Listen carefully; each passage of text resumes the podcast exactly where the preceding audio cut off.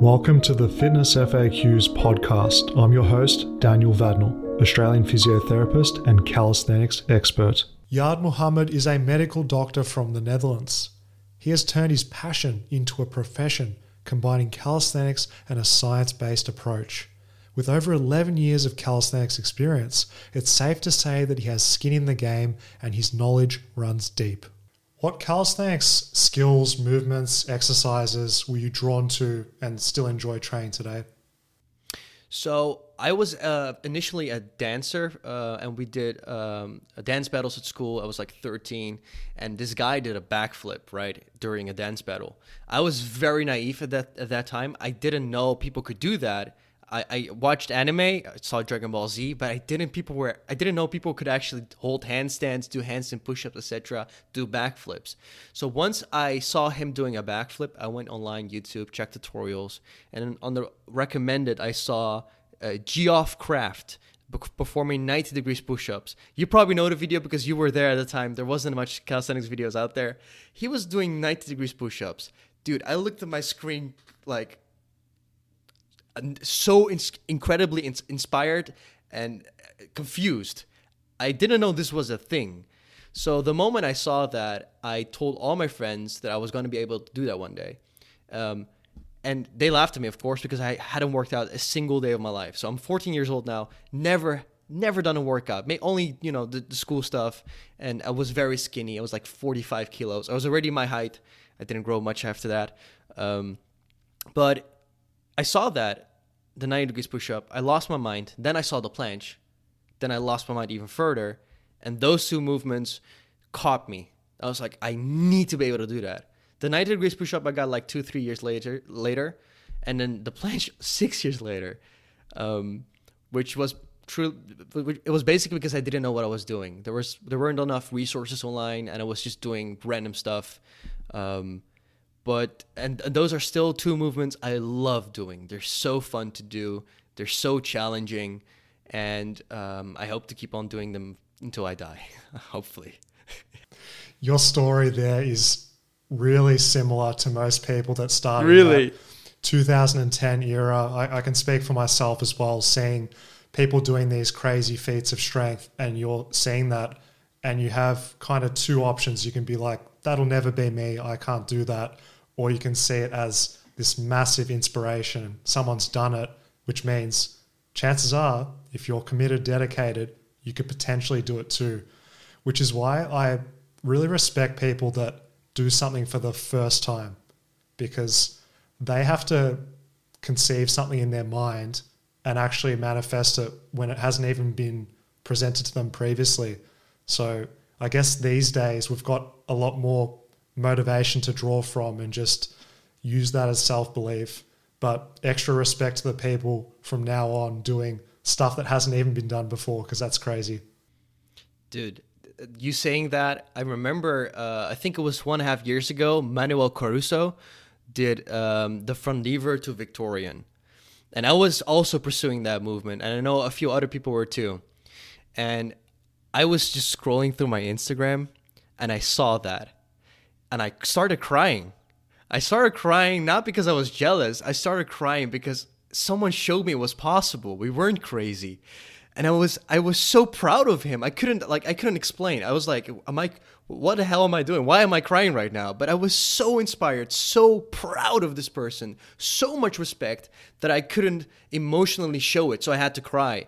I, it was just one of the coolest moments and just knowing because i know how much work that requires. I've been going for that movement uh, as long as he probably did and he did it dude. So you saying the the respect for the for the people doing something for the first time like 100% with you. That's wow. That's really crazy. They're going for something fully knowing it might not be possible and it's yet to keep doing it. That's crazy.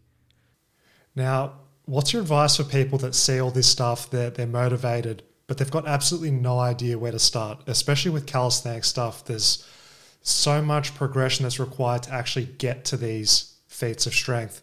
Is there anything that you'd say to beginners, which is like the most important stuff that they should focus on to put them in a position to do the crazy stuff they want?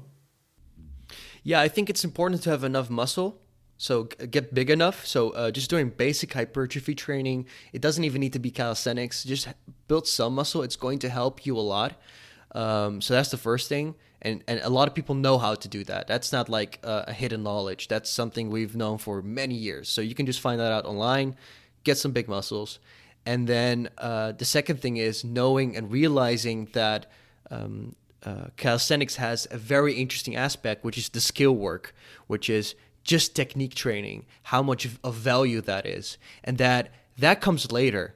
Once you can't build muscle and do that at the same time, at least not in the beginning, because you're so fatigued. So it's okay. Just enjoy this process of getting big, and you don't need to become huge, just big enough, so some muscle, um, and then afterwards start working on all these movements. Watch specific videos per video because every mo- movement is in calisthenics. Pretty much every movement is very technical. So take your time, um, maybe pick one push movement, one pull movement, and just focus on that movement, analyze it, watch everything you can, because that will help you. You're your best own coach. And uh, third thing, record yourself. Record everything. It will improve your proprioception by a lot. Your brain actually, I, I don't know about you, it's probably the same for you again because you're 10 pluser. Um, when I work out, I can almost see myself in third person because of because of the amount of times I've recorded myself. I am just fully aware of every single detail. I know where my feet is. I know where my hips are. I know that I'm doing PPT or APT. I know that my shoulders are good. I don't even need to look at the footage anymore. Yet I still record because it's it's a good habit that I built throughout throughout all these years. I record almost every set, and I can just see myself in third person. It's crazy, and I'm pretty sure you can do the same. What can you do the same? Are, are you also just I'm kind of curious. You now. do you do get that awareness of where your body right. is in space, but I also think that as a double confirmation of that, it is good to record yourself because the more fatigued you are, the harder of an exercise you're doing, etc. It's often more difficult to get an accurate judge of what you're doing. For example, if you're doing an isometric hold and you make the rookie sin of just counting instead of using some type of time right. or something, uh, a a quote unquote 12 second hold could be like seven seconds. And it might seem insignificant, but it's just keeping yourself to good standards by filming yourself is good for qualitative assessment. But then also just, um, yeah, other objective things you can do, like I said, with just measuring hold times properly.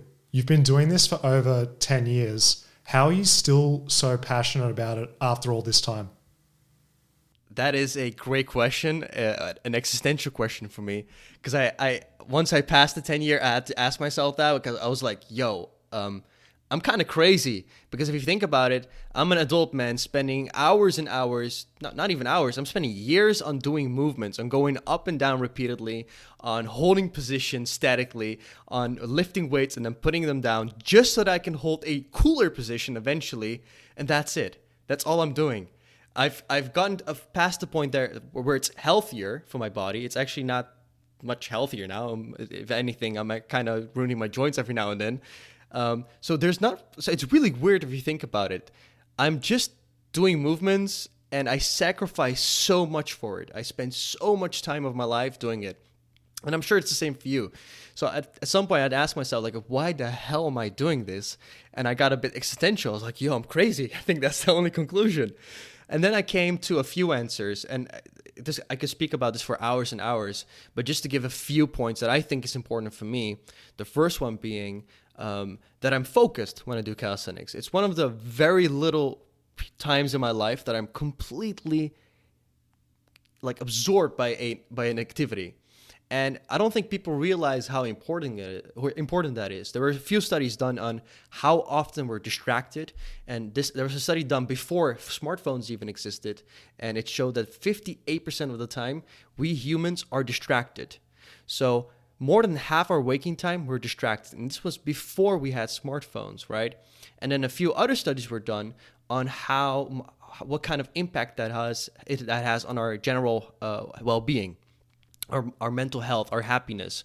And it showed a direct correlation between how happy we are by how much we are distracted, concluding that we are literally, distraction is literally toxic for the brain, right? um, people doing boring tasks but they're focused on it are so much happier and if you go to I, I, don't know if you've been to different countries where you see people live a simpler life i say simpler like this because it's not really a simpler life but more focused life where they just do their daily tasks they're baking bread or they're doing farming they're so much happier there's such a low level of depression in uh, uh, places like that and that's simply because they're focused so for me that's one of the key things calisthenics keeps me focused, which is huge. Um, and then there's the second reason it's the most challenging thing I've done in my life. I've studied to become a medical doctor, but that's nothing compared to calisthenics. You know, being a doctor just requires many, many, many, many, many hours. Calisthenics does the same, but you can't force it. You cannot force it. You can want a movement, but if you force it, you're going to get injured. It's it's not one of those things you can just nuke and you get it. You have to plan it, you have to eat, you have to plan your entire life around it to be able to do it. And it was one of the first things in my life that I just couldn't get it like that. I had to really give everything up to be able to do it, and that just absorbed me, man. That was just like I couldn't handle it. I really wanted to master it. And till today, 12 years later, I still don't feel like I've mastered it. I still need to keep going. Um, and that's why I've been doing it for, for this long. Two reasons of many other reasons. That's a fantastic perspective because that whole mindfulness, I guess mainstream thinks of meditation as something you have to sit in an empty room and just be with your thoughts. And to most people that haven't tried that or don't want to do that, it just seems insanely boring.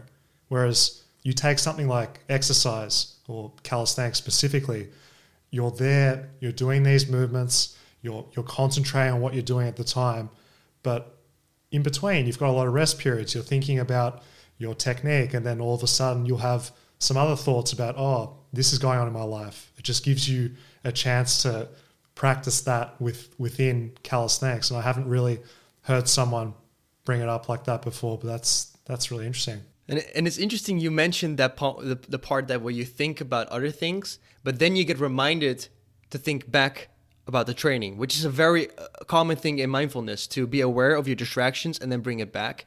I was doing this from 14 to 26 without realizing that I was doing this. So obviously, I was, I was going to get addicted to this because it's a very healthy thing for the brain. So I didn't even realize that until you said that. But that's another like layer of how you're actually doing mindfulness. You're right. It's actually pure mindfulness, but at like a cooler way of doing it, in my opinion. Is there anything different that you do for strength skills in calisthenics? Because, as you said, it's a skill, so it requires a lot of balance, technique, and stuff like that. Is there anything we should do in terms of our intensity to account for that? So the problem with calisthenics compared to other strength sports like uh, uh, Olympic lifting and um, powerlifting is that um, there's a, a, bigger bottleneck. And when I say bottleneck, I mean the integrity of our connective tissue tends to meet the max capacity faster than any other tissue. So, for example, let's take a planche. When you're holding a planche, often people start getting pain around the elbows because the connective tissue around there just cannot uh, get, cannot accept the amount of volume you're doing for it. Whereas the muscles around it, they're not even breaking a sweat right? So being aware of that is very important. And then also realizing how much value that has. So what I do is when I do hypertrophy kind of training, I try to minimize the amount of uh, stress I put on onto these joints, these valuable joints, because for me, I see it like money, right? I can only spend this much money on my elbows, and I can spend so much money on my chest and, and delts, etc. So uh, there was the longest time I was doing planche push-ups, but I would not lock out. I would spend that time just for hypertrophy. I'm like, okay, I'm just doing hypertrophy. I'm not locking out because I need these elbows for my planche holds later. Because there's only set amount of holds I can do per week. You want to be able to do as much holds as possible, but not get injured. That's the most important thing in calisthenics. You want to be able to max the amount of holds, but not get injured because you're going to get injured. So I try to think really smart about okay, so I know my elbows give up really fast, so I'm just to make sure I don't really put much stress on them unless I need to. And the only times I need to is when I do specific work, which is skill work. Um, I think that's the most important thing. And in the beginning, you're not going, going to be able to do much because of that. You're going to have a very low capacity of doing skill work, which is fine. But once you get better, and this takes years, okay? This is not something that happens in months because connective tissue integrity can take six to 12 weeks until it actually adapts to, to a new stressor in your body. That's a long, long time. Whereas muscles can take a few weeks and then you're, you're in, you're, you can move to the next weight. Not with connective tissue. So be aware of that. It takes years and years and years. And then you can maybe become someone crazy like Viktor Kamenov, who does 40 full planches in one session. I'm not there. But there's people apparently who have built such a resilient body that they're able to do that, and that's why they're the best because they are able to spam these full planches, spend time doing specific work at such a high volume that they're going to become better. It's just fact. So the most challenging thing about calisthenics when it comes to skill work is uh, improving that integrity, connective tissue integrity, and removing the bottlenecks so that you can do more and it's it's a hard road to to go on because you can get injured so easily. So yeah. That. What do you think about the mainstream recommendation? This is what I was taught growing up with calisthenics, a ten plus year veteran like yourself. Was you need to spend a disproportionate amount of time on easier progressions, even if you're capable of holding a more advanced one by nature of this tendon healing. Yeah, so I think um, I, especially in, in, in the last years, I started appreciating these the harder well, the harder uh, progressions that you're just barely able to do more than uh, doing the easier progressions. And the re- reason why I say is is because um, specific work is required to do the movement you want to do. So when you're full planching, the angles are completely different than when you're tuck planching. You want to get as close as possible to the angles that you're doing when you're doing skill work. So the most ideal situation would be to do a lighter version of your body uh, and then do a full planche. With resistant bands get pretty close to that around the waist, Perfect. not around the feet because it messes up the the whole balance. Uh, but even that's not the best. Uh, if there was even a better construction where it would pull very, very like like the entire body would pull just the amount, the same amount, that would be awesome. Um, yeah.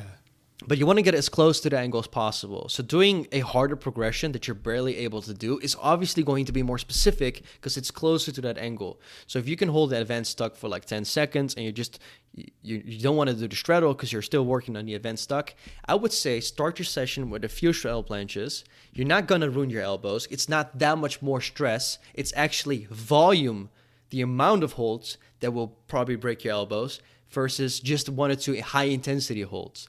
Um, it's not that much high intense. It's it's it's okay. It's not that bad. So do like one or two uh, holds. Try to really maybe go to failure. Actually, uh, like there's no reason not to do that because your muscles won't even feel that. Uh, and then after that, go back to your simpler progression. Try to do some progressive overload in that, and hopefully you'll eventually you'll see the straddle planche get to the point where your advanced tuck is, and then you can do the same for full planche and straddle. Is there any specificity in regard to tendon growth and resilience? What I mean by that is, say, if you're trying to improve the connective tissue of your elbows for planche, is it better to do your hypertrophy work specifically in the planche movement to get a similar stress, or is it more non-specific where you can just strengthen that tendon by other straight arm, bent arm exercises? Yeah, so th- that's a difficult question in a sense of uh, there's a part of me that says don't do anything specific in uh, hypertrophy training because you want to spend that time only doing hypertrophy training and then use the amount of capacity you have on skill work. But then again, if you're so fatigued from your hypertrophy training that you're not able to express your uh, fitness in the skill works, I'm saying you're not recovered enough to be to even be able to do quality planche sets then it is a good idea to do some conditioning in uh, the the the uh, hypertrophy training. But a better thing would be the second thing you mentioned is do your hypertrophy training. I'm assuming you're now too broken to actually do planche stuff, so start doing planche multis, uh, straight dumbbell uh, raises. So that's what with the straight arms, and you bring them to your to your um, you're mimicking basically a full planche to multis, and you go back up again, and you try to keep your arms locked Um, but it's very important to microload this movement because, like I said, six to 12 weeks until you adapt to a certain stressor, if you start going up every week, you're going to tear off your biceps. It's just going to yeah. happen. There's no way around it. Uh, so, yeah, this is something that you have to think every six weeks, I'm going to add one kilo. And you do that for years and years and years. And then you might get to 20 kilos, etc., which is crazy. That's a high amount of weight. Don't, it might not sound like much. That's crazy 20 kilos. I, I I've seen Yuri van Gelder do that, but he's like there. He's there. His yeah, connective yeah, tissue yeah. Uh, integrity is way there, and he's only doing like 20, 24, I think. So it's like that's crazy. You don't you don't need to go much higher than that. This has been a theme that you've mentioned a few times so far, Yard, which is um, time. It's clear to me that things take a long time to achieve and progress with. Can you just highlight just some time frames that are realistic expectations for progress? Like what should people be aiming for with strength skills? Yeah. So for uh, lever based movements like front lever, uh, human flag, planche, back lever, um, height sp- uh, plays a, an important role. Height can make the difference of uh, a few months versus a few years, uh, versus even decennia, depending how, how tall you are. Um, so I think it's important to scale your expectations based on how high you, how, how, your height I have a friend who's two meter three. He's going to take. It's going to take a huge amount of time. It's, it's we don't even know if it's possible for him to ever full planche, but we're gonna try. We're gonna see how far he gets, but that can take up to ten years, twenty years. That's something that's that's gonna be a life life thing. Then we've got Olaf. You know him. He's one meter eighty eight. He's been training for nine years, and he's gotten like a few a few small full planche holds, which is again very realistic for his height, but he's also very heavy. Um, and then for short people like me, even for short people like me, I'm 167, so there are even shorter people than me out there. Um, but uh, it's it's you're probably going to get uh, holds faster. But even people like me, I've seen people as tall as me train for many years and not be able to hold a front lever uh, or or a planche uh, because of our of the way we're built. We're just built differently. I have different proportions. I have uh, different insertions. Um, so it's when it comes to lever based movements, it's really hard to pinpoint a time. But it's important to realize for some it can take a few months, and that might suck to know that. For some it might take literally 10 plus years. And it's your own journey. And it's also important but by knowing that you also realize the impressiveness really is person based. If I see a two meter guy do a full planche, I'm going to be much more impressed by someone doing a full front lever world record. Like uh, I'm going to be more impressed by the full planche than the full front lever because that, my guy, is a world record. That is crazy. Um, so knowing that and scaling your expectation based on that, I think is important. And then you've got other movements, which are more vertical movements, hands handstand push-ups. You've got your pull-ups. You've got your one-arm pull-ups. Uh, obviously, weights and height still plays a huge role, but a lot less.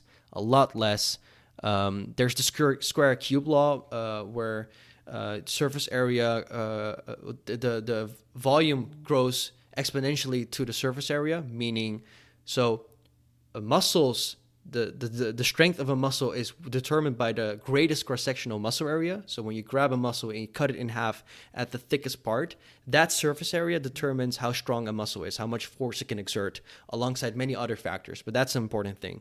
But the volume uh, of the muscle grows exponentially. So, meaning the amount of weight you gain per amount of surface area grows exponentially. So, uh, you get bigger, so you get stronger, but you get bigger more than you get stronger. So, and that's an important to remember. Shorter people will always have more relative strength, will always be better calisthenics. That's just a fact. It sucks. Yet, we see often that people that are pretty tall, pretty, pretty, uh, they weigh a lot they're able to do some impressive uh, movements when it comes to these vertical movements. And I think you can also skill, you can maybe jump into that um, knowing that you can become better at those. I've seen tall people do 20 handstand push ups. Um, that it's just so much more realistic to get higher, uh, get a faster progression on those movements, is what I'm trying to say. So separate the movements. Leverage base can take freaking long time, depending on how tall you are. And then the vertical movements can take a lot less time and is a lot less influenced by uh, your height and weight.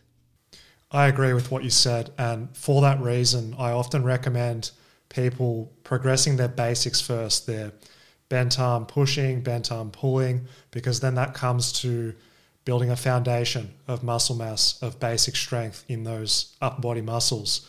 And then afterwards, because you've seen more rapid progress and you're seeing some success with it, you're probably going to stick with calisthenics. Whereas you try and go onto those lever based movements. And if you're tall, you're heavy, as you said with the square cube law, it can be a really frustrating endeavor. And we all know that if we didn't see any success or growth with what we're doing, we'd be unlikely to, to stick to it. We need to see that reward. How has your training changed over the last few years? Great question. Uh, it has changed a lot. Uh, so, like I mentioned in the beginning, I was just doing something. I was just randomly spamming movements. Uh, back then, you only had gymnastic bodies. It was the only really good resource out there, which isn't even the best because they were really focused on doing like one minute tuck planche, then advanced tuck. I was like, holy crap, that was crazy. Um, so, back in the old days, I was just spamming uh, holds uh, for like the first four years. I was just doing random holds, and I'm super gifted when it comes to pulling movements. So I I, I got a good front lever from that, etc. I only got a straddle planche, and I say only because again I'm a pretty short guy, and I had a 25 second front lever back then, and I could barely hold a straddle planche. I was like, this doesn't make sense to me. So and then uh, I think around the fourth year I started going to the gym. I was finally in medical school, and um yeah, yeah, that fits. Yeah. So four years in medical school, I started doing hypertrophy training. I started doing crazy amount of volume. I finally started adding mass to my muscles. It was becoming bigger. I was noticing some insane lifts. I was doing crazy stuff, and then I started going.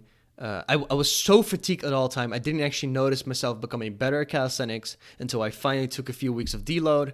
Uh, so after like a few years, I finally took a deload, and then uh, I was able to express my strength. I was doing a full planche at, at, the sixth year. I started crying. I was like, Jesus, I finally did it! Six year of training full planche. Uh, I could probably do it earlier, but I was just so fatigued constantly.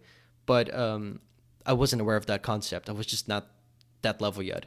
And then after the sixth year, I started uh, doing a more smarter approach. I started doing periodization where I would be doing mass cycle, then strength cycle, and then even a skill cycle where I specifically train skills.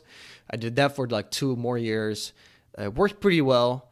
But and now in the last two years, I'm experimenting with something different. Um, um, the last four years, before these last two years, I was focused more on science based training and now I'm trying to kind of combine that with the experience that I've built as an athlete. There are certain things I do as an athlete that I cannot explain why it works, but I have a gut feeling it works.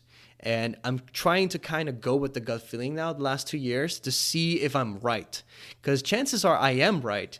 Uh, so, you see a lot of really good athletes just doing what they think is the best and they actually succeed and we cannot explain why they're good until a few years later where we finally do research on what they're doing and we're like oh shit that makes sense. So that's why Usain Bolt, Usain Bolt is doing what he does and it makes sense. And I think there's a few practices that I have and I see a lot of other 10 plusers or people who are really strong do the same without it being actually expressed anywhere. And I'm when I see that I'm like yo I should do that again. I should kind of let go of the science yacht, try these things, and then later find out a reason why it works and try to actually find the theory behind it and then bring it all together. So these past two years have been a big experiment, and I've noticed huge, huge gains.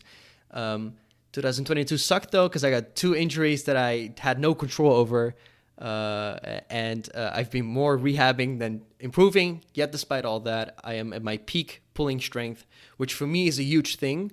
Um, because again, I have 12 years of training in the background. Being at a prime is already a huge feat to do at this long of a training period. Uh, so I'm, I'm, I think there's something there. I think I'm doing something good. Not sure. Uh, we'll find out soon. that is what I often see in fields, even beyond calisthenics. You see elite performers in everything that are doing something a little bit different, but similar to other elite performers, but it's not mainstream stuff. And we see a ton of that with, say, Italian street workout, French street workout. They're doing all these like niche exercise with pauses, uh, using bands for certain movements, uh, focusing on a certain part of a pull for a muscle up. This type of stuff is just not really in the mainstream calisthenics knowledge. But I like that you're blending, not afraid to blend a bit of the, I guess, bro lifting with the, the evidence based Right. stuff. And I think that's key. I, I just feel that, as you said, the information is often delayed, and especially with what we're doing with calisthenics, it's hard to extrapolate the research to what we do. There's just not much on, on isometrics and stuff. There's not much funding on it. So we have to be guinea pigs, and it's nice to see that you're putting your time to good use. Now, given how much we can do within the world of calisthenics, how do people go about goal setting and finding things that gets them fired up, gets them passionate long term? I at this moment now, the way I keep myself fired up is every week I try to do better than last week. It's very simple. It's like it's just progressive overload, but then on a weekly basis. And it can be as simple as let's say I'm doing like a hundred kilo bench press and I get like eight reps in, right? And uh, the next week I get uh, I try to match that or do it better. I always try to do it better. And doing better can be very small. It can be literally also doing eight reps, but it feels slightly easier. Like the RPE is slightly lower, the rate of perceived exertion. Or it can be something big, like, yo, I just added two reps to that. But both of them are just as exciting for me because both of them are progress. And because I've been training for this long, I know that even a little bit of progress can really accumulate to a massive amount of progress. And just being aware of that, like one year isn't much of our time. It really isn't. It's nothing compared to the grand scheme of things.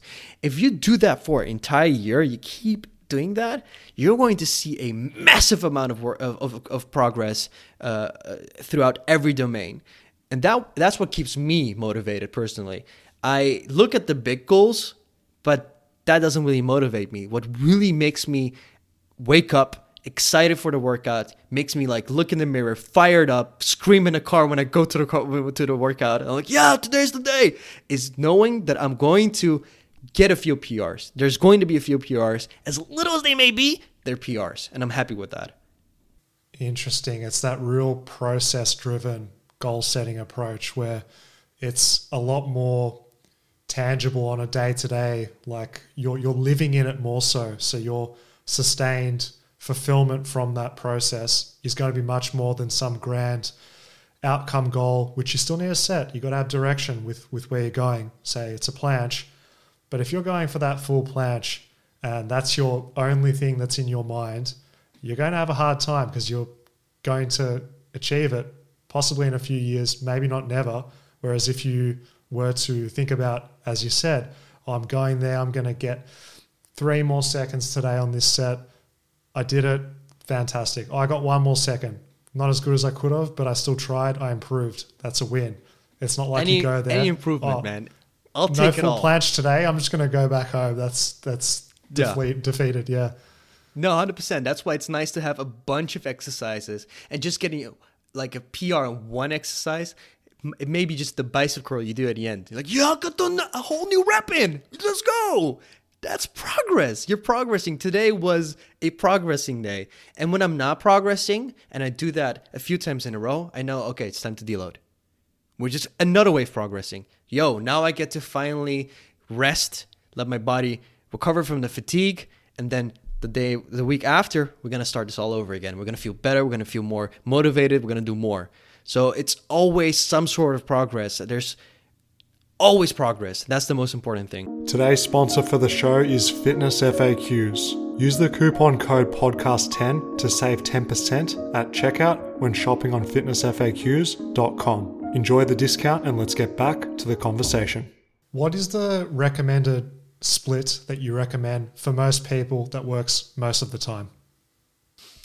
So, uh, when it comes to upper body calisthenics, um, I split them in uh, four things. I split them in horizontal push, vertical push, horizontal pull, vertical pull. That's how I split those movements, and I try to um, then create a split for for these. So you can do like a full body split where you do like uh, all of them on one day. So three times a week, you just do all of them, or you can be doing a, a possibly better approach is with which is like okay on this day i'm going to superset the horizontal push with the vertical uh, with the vertical pull and then the day after i'm going to be doing or the day after i'm going to rest do some skill work and then do the third day i'm going to work on the other ones and you just keep on doing that um, but in my experience what i'm doing now is the full body one which uh, um, I do with different rep ranges, and I just do all four of them. And this is what I keep saying: is like on paper, it makes sense to do the other approach, but in practice, for me, this works better. I cannot explain it, but just to go back, it's important. There's a lot of different ways of doing the split, and it probably doesn't matter as much uh, as we thought it would be. It probably doesn't matter as much but it is important to at least organize your training in such a way that you're aware there's a there's a vertical push, there's a vertical pull, there's a horizontal push, and there's a horizontal pull. It's important to be aware of that, at least for the upper body. And then for the lower body, there's like the hamstring based movements and there's the quad based movements, which is like deadlift versus squat movements. Um, and just being aware of that and then splitting it in a at least sensible way. So you're not doing horizontal push horizontal push horizontal push and then doing the other stuff. So at least some sense in there. You're probably going to be progressing. And it's only going to matter like 1 2% um, to get the perfect amount like the perfect uh, uh, uh, split. It's only going to matter 1 2% which is only late for the super competitive athletes. That's not for the average joe. Um, so don't worry as much. The split doesn't matter as much as you think. Just be aware of what movements you need to be able to hit in a week at least. Yeah, that's so important as well as the sustainability and also enjoyment. You read something that's optimal, it's the best, it's the bee's knees of calisthenics, it gives you the best results. You stick to it for two weeks, you can't keep up with it because you got busy studying or you got work or something like that. That's not going to that's not going to give you the progress because as we've been talking about in this podcast, it's about stringing together months, years. So you need to find the split that you enjoy, that you can stick to, and is comprehensive for your goals. That's why it's it's difficult. We'd love to be here and just say, this split, do this one, it's magic, everyone's going to have a great time, but it's not the case. So having that autonomy and just decision making with your own training is key. Yeah, and, and the reason why I like the full body split is because of the PR reason I just mentioned. If I'm not going to PR in a pull up, I might PR in a push up. You know, as simple as that. I get some PR. And depending on what I get at the gym, I already feel like, yo, my lats are really recovered today. It's gonna be it's gonna be pull up PR. It's gonna happen. And then I know the push up probably won't PR because I'm working so I'm so focused on the pull up. But yo, I got one PR in there, and I keep doing that every day. I always always I always start my workout with a muscle up and a few handstand push ups as a warm up, just so that. And I didn't know I was doing this subconsciously, just to know, yo, this is where I'm at. This is how recovered I am. Because explosiveness is the first thing that gives away when you're fatigued. Then the rest follows. Uh, the studies done on that. Speed is the first thing that drops. So there's actually, a, like, if we were to hyper focus on that, we could you could actually record yourself probably in slow motion and then see how fast you do the muscle up, and then you could say, "Yo, I'm fatigued." You could do that, but most people are just able to feel it. And um, based on that, I can already know like this is a PR day. Just based on one muscle up, I'm like PR day. I can just I can just say I can just tell, and just knowing that also gets you to PR harder than ever. Yes, yes, that's great advice there, Yada. I don't think that's mentioned enough about using power as a proxy for how hard I guess you can approach the session. So just say that someone's not feeling powerful, they're towards of a end of a training cycle. Is there would you auto regulate? Would you push through and try and crush yourself? What do you do? I would auto regulate. Yeah, I would uh, auto regulate based on your power and based on how much uh, DOMs you have, uh, delayed onset um, muscle soreness, so, so the soreness you have afterwards.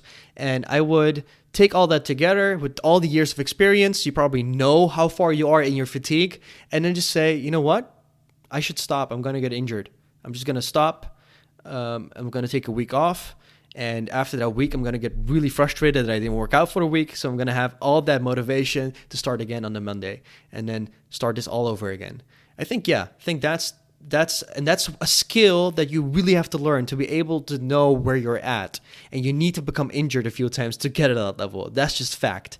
You need to learn to fall before you know what it means uh, what falling is. Um, yeah that. Because at the end of the day we all want to make gains want to become the strongest we can the best version of ourselves. And through that i think most people are passionate about doing this stuff but often that can be to their own detriment. I know I can speak for myself. Um, you realize that you've dug yourself a fatigue hole if you're not making any progress. And the answer isn't just to keep doing more, it's, as you said, having that awareness and the importance of recovery, the importance of restraint is just tremendous, which is what I wanted to ask you, Yard, which is what are the most important things for recovery that people can do?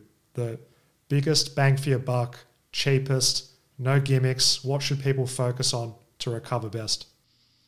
Um, so, if you really want to dive into the very specifics of this, James Hoffmann and Dr. Mike Israetel, they both wrote a book called uh, Fatigue Management. Um, and what they basically say is the most important things is one, sleep. You want to get at least seven till nine hours, at least uh, consistently every day. So not like don't throw a three hour in there because that's gonna ruin you. Um, you want to get enough nutrition. So if that means getting enough protein, which often for a strength athlete means at least 1.6 grams per kilogram, maybe even 2.2 if you can, and um, get a caloric maintenance or surplus. Obviously, if you're cutting, that's not gonna be an option. But so also be aware if you're cutting, you're going to get fatigued much faster. Just be aware of that. That's already enough. Uh, so so we got sleep, we got nutrition, and then we've got of course a workout that makes sense in the sense of that you're not getting over fatigued. Those three things are key. All the other stuff that I'm about to mention only accounts for like maybe 5%. That is the 95%. That's your bang for the buck. That is what for everyone who's not a super hyper competitive athlete should take care of everything else. Um, and then the, the 5% is literally just 5% and you're putting on 100% to get the 5% so you're putting on so much work just to get a little bit whereas the other stuff is much easier it's just it requires a lot of compliance a lot of uh, planning a lot of uh, motivation to do so so the other stuff is like the basics, like you've got the ice bath, which important to mention. We're doing when you're doing an ice bath, it's not a smart thing for in a mass cycle. It is a smart thing in a skill cycle. The reason why I mention this is studies show that when you have a lot less inflammation, so let's say you take NSAIDs like ibuprofen, etc., uh, or you you do an ice bath, you have less muscle adaptation, meaning your muscles don't get the stimulus to grow. So you're literally making less gains. Now, this matters less when you're doing skill work because when you're doing skill work, you're not actually going for the muscle size, you're actually trying to improve the neural adaptation part of it, which is like the neuroplasticity, the coordination of all your muscles working together, the motor unit recruitment, all these things, and a lot more we don't actually know about yet as, sci- as scientists. All these things, they can be improved um, without the muscles becoming bigger. So you could argue that ice baths could be a good thing to do when doing uh, skill cycles, but they're not a good thing to do when you're doing strength uh, mass cycles. So ice bath is a thing, um, and anything that reduces stress, meaning saunas, going to the spa, chilling with your family, uh, having a chill ass day, just being super calm, mindfulness. These things, huge, huge. Not for the reasons you think, because a lot of people think, oh, you go to sauna, you get a lot of blood flow through your muscles. That's not the reason why you're recovering as much it's because you're so damn chill. you're just relaxing. And people underestimate how big of a deal. I would probably say that's the 3%, and then the other stuff is the 2%. Uh, I would I, I don't have like obviously data to say that, but like just my gut feeling is it's that's how important it is. Just to state to people that's the the uh, the uh, perspective you should be having on these things. I think that's bang for the buck and all the other stuff doesn't really matter as much. There's no such thing as active recovery. You're not actively recovering when doing a high volume uh, pull up day or something. You're not recovering. You're still that lat still crying. As like when doing 30 pull ups because you're like, oh, because I get the blood flowing. No, you get the blood No. flowing, but that muscle is still getting like you're still getting some micro tears in there. Yeah, it's that pseudo fatigue. Just people just stay out of the park, stay out of the gym, stay out of your location at home where you've got your setup. All of this stuff is what separates the pros from people that don't achieve their potential. It's as you said, they've just got much better compliance at eating well, sleeping fully, managing their fatigue with training, being sensible. They stick to that for a long period of time. That's what separates people. And the funny thing is, like, that could be a sound training advice to take people all the way. But we, we like geeking out, we like talking about the minutiae and stuff, but it really is worth stressing that that is where the best use of your time is. That's true. It's even stressing to realize, yo, I didn't take my sauna today. Fuck. And you, you stress on that. the whole point of the sauna is to chill you down. Yeah, so it's it's yeah. it's important. It's it's so important to realize that um, all these extra things you're doing accounts for so little, and then the fundamental things that will help you in every aspect of your life: sleep, nutrition, and just having a good workout plan this not only helps you to recover as much, but it generally makes you better at every other aspect in life. Just I need people to value it more. Having a consistent less amount of sleep, like six, five hours something every week, every day for years, is worse than smoking. Like honestly, I would go I would go on my way to say that because people really underestimate how insanely important sleep is. It is literally a chronic disease if you don't do it. Yeah. Once people read some articles or listen to some podcasts by, say, Matt Walker, it'll open your eyes just to how powerful that is. I mean, if you're going through a period of a lack of sleep, it's worth modifying your training. I know for myself when I had stressful patches of time where I couldn't stick to my usual split of, say, like five days a week, I'd drop a workout because I know that that lack of sleep for those few days is just going to be at my own detriment. And that maturity has to come over time if you want to make great progress. 100%, 100% with you. Now, when it comes to getting strong at skills, there tends to be two camps. There's the people that want to just practice the skills highly specific, but then you also get people who say it's important to do some assistance work, work on the weak links, and do some type of additional movements. What's your take on this topic? Like I said before, the first camp, awesome if you can. Awesome if you can do enough work that your connective tissue is not the bottleneck. Chances are high that your connective tissue is going to forever be your bottleneck.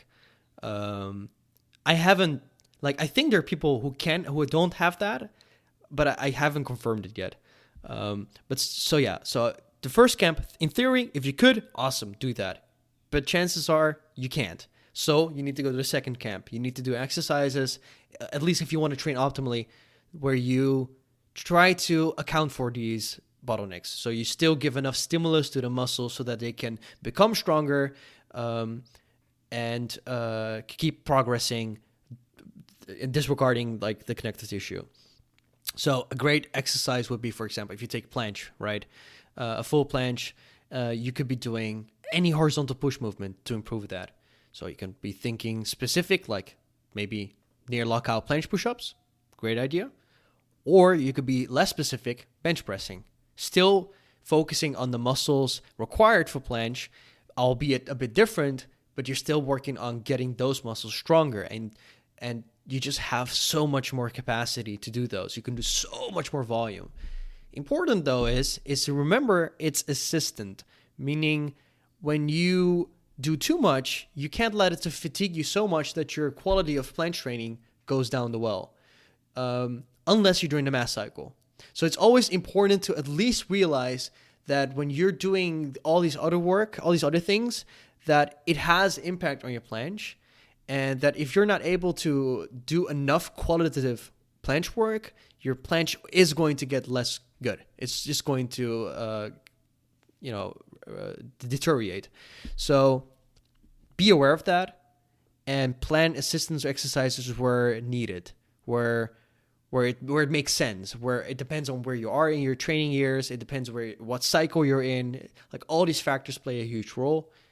But I think the key the key is camp one, if possible, awesome, but you can't, so you have to do what camp two does a little bit. Yeah, and just shifting the mindset to just patiently progressing and not trying to overload as much as you do on your main movement. Put all your full effort into progressing that key strength skill that you're working on. And the assistance work, you've got to be fine with just using a reasonable RPE, something that you can tolerate so it doesn't, like you said, detract too much from the main goal at hand. 100%. Yeah. What's your recommended strategy for people who struggle with sticking to a program, swapping exercises? I feel that this is one of the biggest downfalls in calisthenics that I see all the time. Really? Oh, okay. Um, for, for me, it's always been simple because I know how the body works. I know it takes so much time to see results. And I think people, after listening to this podcast, will realize um, that being aware of the amount of time required to see any progress is the reason why you should be on something for that long. And like, there is no one fit program for everyone. Chances are the program might actually not work for you, and that's fine. But the only reason to find out is to do at least, I would say, three months of it. At least three months of it, and then you can maybe make a good judgment. Even then, three months is pretty short. Let's be real; it's it's kind of short. But if you're if you're that guy that really, for some reason, has to speed through, uh, do a speed uh, speed walk through, uh, speed run through calisthenics, then let's say three months, and just being aware that connective tissue, for example, takes six to 12 weeks to adapt properly to a new stressor, that muscles take many weeks, like uh, one to two weeks to actually uh, uh, recover, and that neural adaptation can take years and years and years, even. Just being aware of that should probably motivate you enough to stick with a program because chances are if you give up so fast on that that's wasted time that you spend all the way until you've tried it and if you keep doing that you're wasting weeks, weeks, months, months, and maybe even years. So it's better to actually try a program that you might even be very skeptical about, but at least you can find out why it didn't work for you. At least you can find out, okay, so the reason this didn't work was because the volume was just too much. Now you know more about your volume. You note that down, you go to the next program. Now you look at this program and then check its highlights and its downsides. And eventually, once you've gone through many programs, you can maybe make your own program based on all this that you've seen. And that's what I'm kind of doing. Based on all these things that I've learned in the past years, I know this was too much volume, this was too much connective tissue uh, stress, this was too much that. You can create your own program. So every, it's never a waste of time to try a new thing and then figuring it out why it isn't good for you or why it is good for you. And that should keep you motivated. How do we go about determining our optimal recoverable volume and know if we're doing enough or doing too much. So for for uh, traditional strength training, it's it's it's a lot easier because you can just follow your DOMs. You can see um, uh, you can see if you're um, not able to progressive overload anymore. You're starting to like stagnate. You're like ah i'm not actually able to add stuff. I'm getting tired. You know I, i'm I, uh, i'm less motivated. These are all signs uh, that you are overtraining right? And uh, just by noting that down for yourself a few times you're able to find out what is enough and what keeps you going for a longest time. And it, there's no program out there, no amount of volume that will keep you from deloading. You have to deload every now and then. You just have to find out what's a healthy amount of weeks until you have to deload. Which depends. Like for strength cycles, it can be like four or five weeks, and then you have to deload. For uh, mass cycles, it can be up to twelve weeks even, um, which is which is by the way extreme twelve weeks. So most people are around six to eight weeks, um, but it's important to know the differences. So knowing how what a normal deload is, knowing when you're fatigued, combine those two, and you should know how much volume you need. But then there comes the hard aspect of, of calisthenics where we don't have enough uh, data on to actually find a good way of what is enough. It's connective tissue. Because um, it's a make it or break it thing. You don't feel like the, these athletes that do uh, multis and then they tear their biceps off. Most of them don't didn't feel anything. They didn't feel fatigued. They didn't feel like their bicep was tired. They didn't feel pain around the tendons because there's not a lot of pain sensors there. So it just happens. And it's really hard to track how what's happening here. It's really hard to track. So what you can do is go about it the mathematically way, which is always slowly increase, be very conservative. But that's boring. So you want to kind of push a bit further. And I don't know. I don't know what the answer is for that. I don't know where where um, how much how much volume your body can handle. I just don't know. Uh, I I know for myself a gut feeling because so far that hasn't happened to me, but I don't know where my maybe I'm undertraining. I don't know because I see these athletes like Viktor Kamenov doing 40 full planches in one day. I'm nowhere close to that, and I'm thinking to myself at the same time like maybe I'm doing too little. Maybe I'm not doing enough specific work, but at the same time, I'm scared. I'm really scared because the other day, two days ago, I saw a guy tear off his bicep right in front of me that hits you. like yeah, it's that is that is a big fear for me too. Just some type of major setback like that, potentially career altering injury. Hundred percent. That's super scary. And and he, he showed me his uh, pictures of the operation. He had very thick bicep tendons. So it wasn't even that he wasn't conditioned enough. It's just at some point you get so extremely strong, your tendons get so resilient, your muscles are so strong that your bones are not able to keep up. So you get what it's called an avulsion fracture. So you you it just the bone's not able to keep up with that and you you pop it off. And again there's no there's not a lot of uh, uh, pain sensors around there so there's no really way of finding out. That part can also get really strong but it's really slow. It's really really really slow and there's no way of finding out how far you are. Maybe at some point we're able to ultrasound it and then look at all these uh, t- tissues and be able to like hey that's very thick or hey that's thin. I don't know. I don't know where the science is at that uh, where we're at with that but right now, there's just no way of telling. So the best way to go about things is the conservative way. And that might suck. You might be under training. I sometimes have the feeling that I am, but I'd rather be under training than tear my freaking bicep because that's the that scariest is, thing in my life. That is so true. I like that from two perspectives. You can find out your amount of recoverable volume by just getting in the trenches, doing it, but then also being proactive with your deloads puts you in a position to actually assess your training log because the people that just train indefinitely, YOLO, as hard as I can, just keep going, grind it out, they eventually just dig themselves a hole and they're not sure they need to do less, they need to do more. It gets very confusing. Whereas with your approach of more consistent deloads ahead of time, you get that slot of time that you've gone through, you can see how you've progressed or haven't progressed and adjust your volume for the next time. But also that whole piece about, I guess, future proofing yourself against potential injuries, mitigating injury risk. That is that is absolutely key with that deload time off.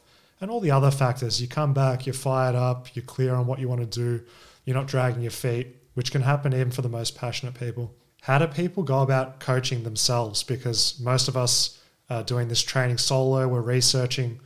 I guess the hard part is being firm but fair. How do we do that? That's really difficult. I've I've um, basically self coached myself uh, throughout the entire process. Every now and then I would have like someone teaching me a few things, and then I would grab that and put it in my own program. But I would always be in charge of the actual program. I would be the end responsible for what I'm doing. Um, whereas when you have a coach, which is someone who is super, super like subjective, not in there with the trenches with you, they, they can just look uh, objective.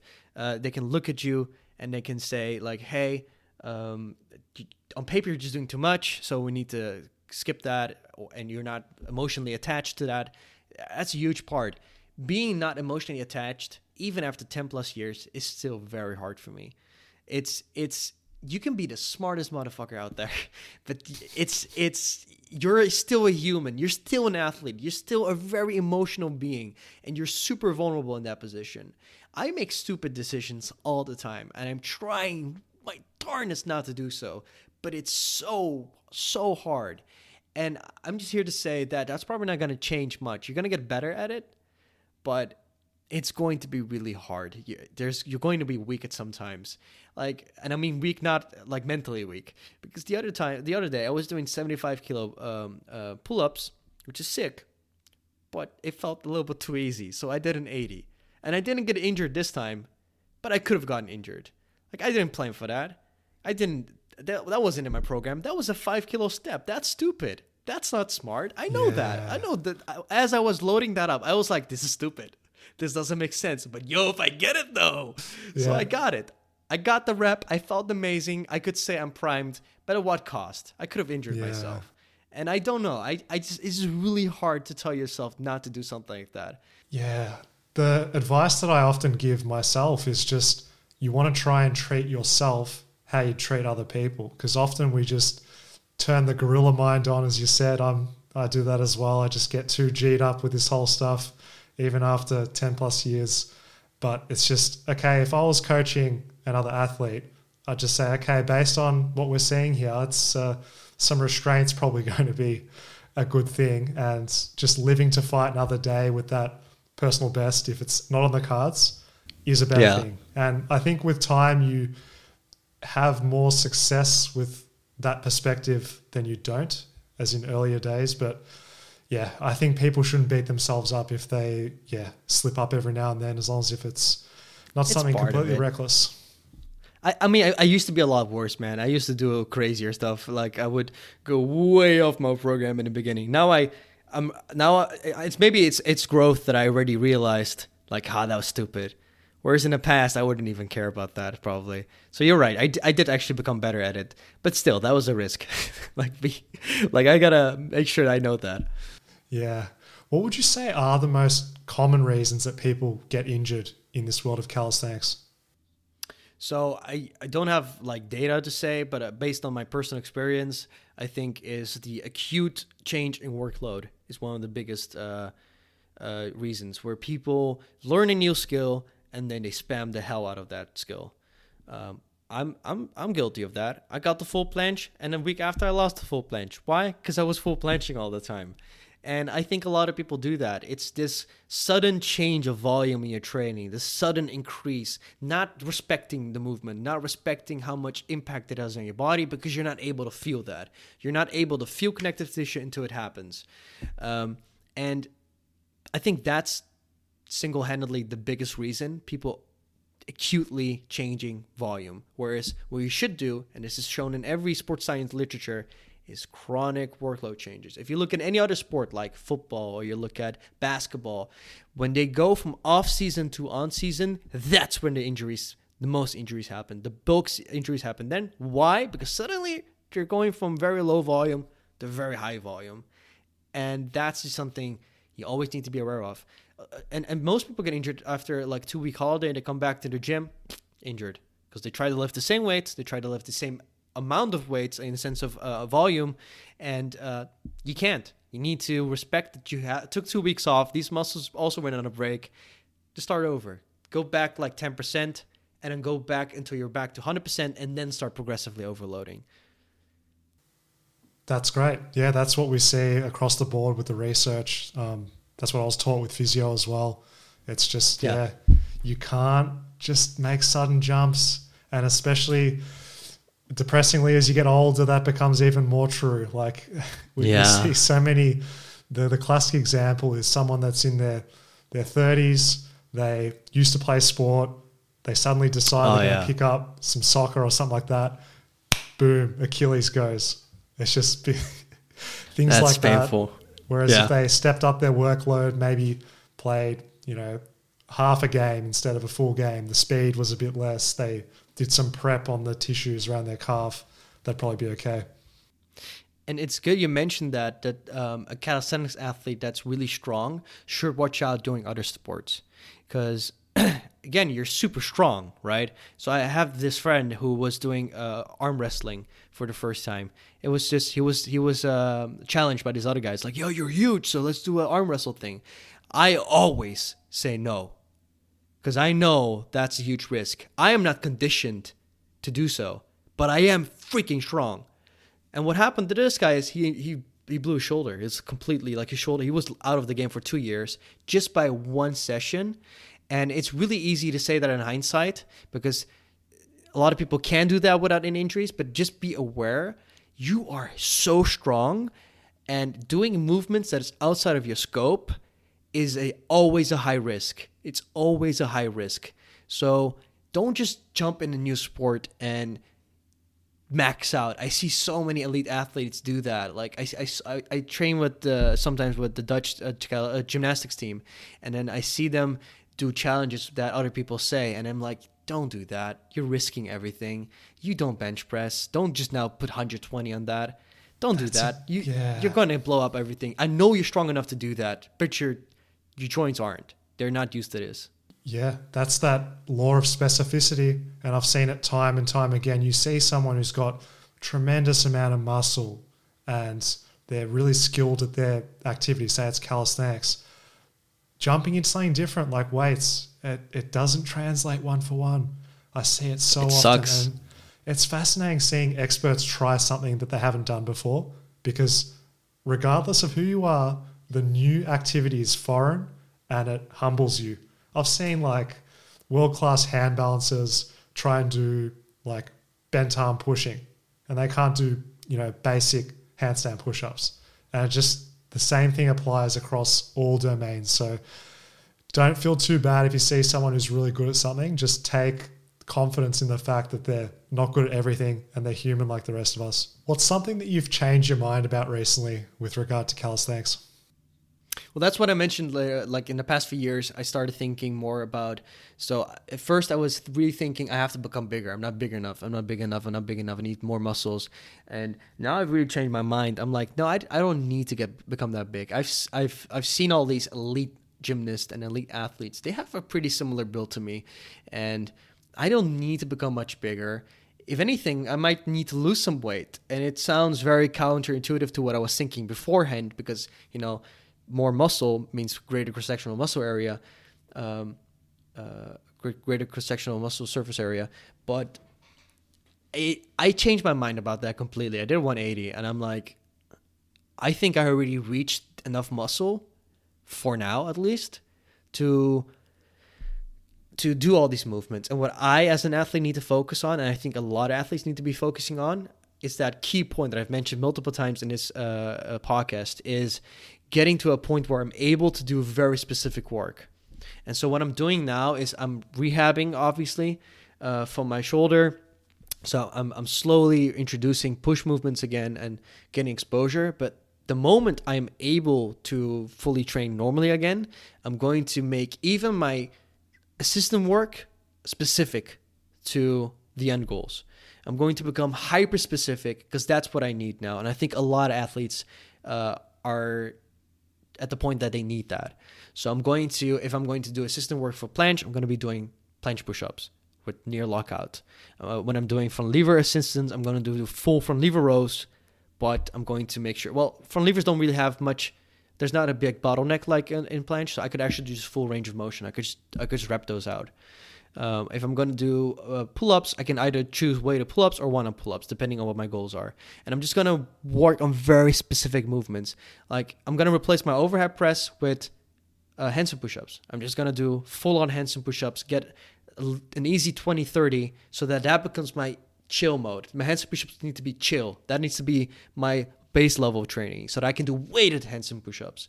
And I am now a strong contender of specific work, even in your assistant workouts. That's just try to get as specific as possible without taxing the things you need for the specific work, uh, for the actual specific technique work. And that's something that I've really changed my mind on, which I always believed in, but I didn't emphasize it enough. I don't, I don't think I realized how important it is, because I could do crazy dips like at my body weight 62 kilo i could do like 95 kilos in the morning at 5 a.m uh, three reps etc but there was really no point to get further than that. There was really no point to get stronger than that. I could have spent that time better at doing planche push-ups etc because that is my end goal. My end goal is getting insane planche push-ups not insane dips. I don't really care. I could have gotten injured.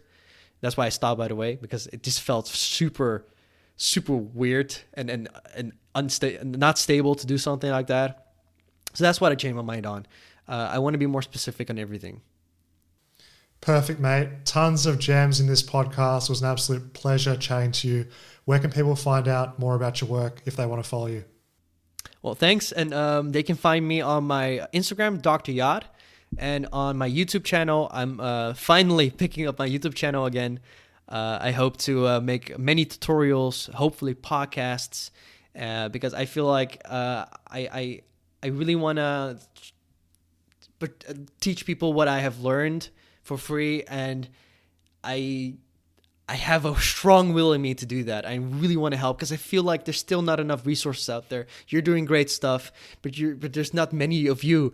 We need more of you. So I feel like uh, I can really contribute to that. So my YouTube channel and my Instagram, both. That's Dr. right. Yacht. You heard it here first. We've got to keep you accountable. We need you out there, my calisthenics colleague. It'd be a shame for you not to get the message out there, get the passion. So check him out, follow him, and uh, take care, everyone. See ya. Ciao. Thanks everyone for listening. Visit fitnessfaqs.com to master calisthenics and become a bodyweight pro.